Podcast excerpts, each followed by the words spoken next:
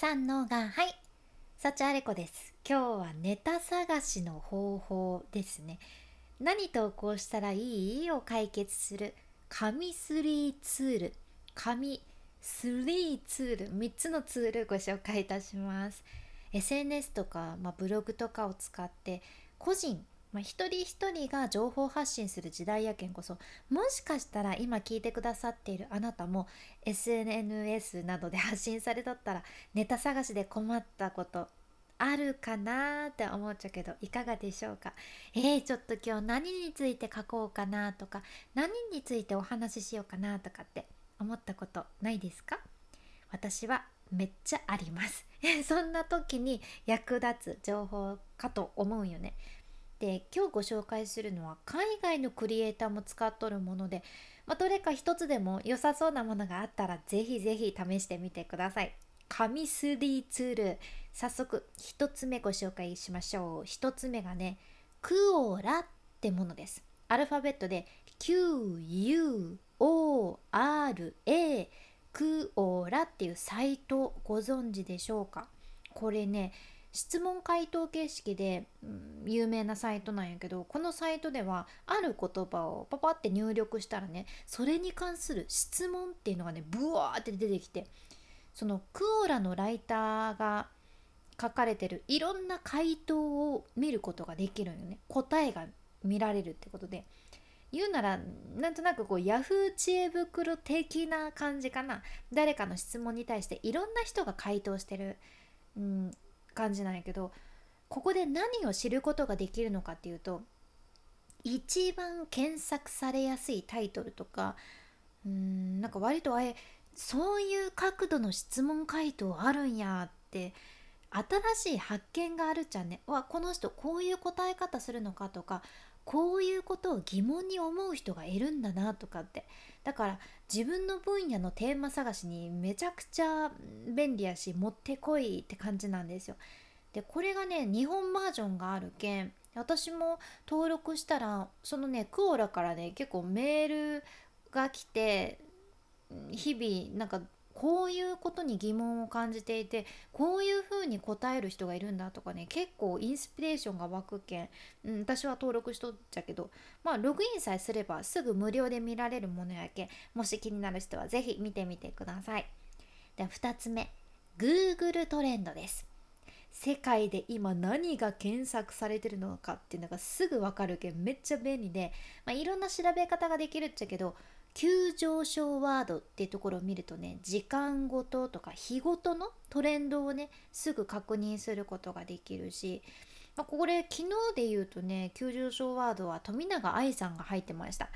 まだ息子さんがモデルデビューされたけんってことやけどやけん本当に今何が話題になってるのかっていうのはすぐ分かるっちゃね。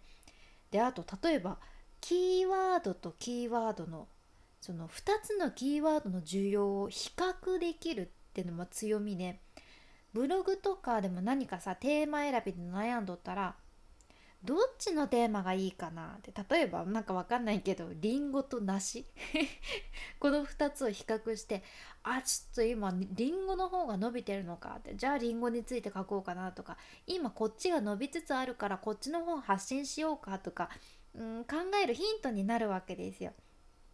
で今ね2つご紹介したそのクオーラと Google トレンドは日本語対応のものやけんみんなにおすすめなので是非、うん、パパッと Google とかで 検索して使ってみてほしいんやけどねなんだけどね今からご紹介する3つ目が英語だけなんですよ。うん、ただしただしねこれはね考え方を取り入れてもらったらネタ探しのめちゃくちゃいいヒントになるはずやけんシェアさせていただきます。うん、その考えた方と共にねシェアさせていただくんやけど3つ目がね「Answer the Public」っていうサイトじゃね「Answer the Public」これはね海外マーケターも使ってるめちゃくちゃ便利なサイトでして例えば自分の発信テーマのキーワードを入力したらねそれに関するブレインストーミングみたいなイメージ図をババババババって出してくれてもうなんかえめっちゃインスピレーション湧き出てきますやんっていう感じなんですよ。でじゃあね例として例えばどんな感じかっていうと私がインスタグラムマーケティングって入力するとねそうやって検索するとインスタマーケティングについての質問っていうのがね57個ぐらいブワーって出てきてまた例えばインスタがなぜマーケティングに使えるのかとかインスタのマーケティング戦略はどんなものかとか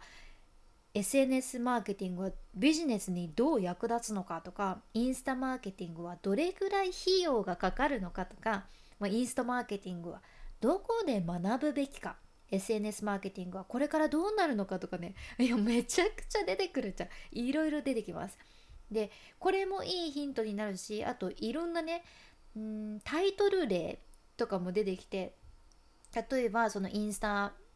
マーケティングって調べると初心者向けのインスタマーケとかアーティストのためのインスタマーケとかインスタマーケのメリットデメリットとか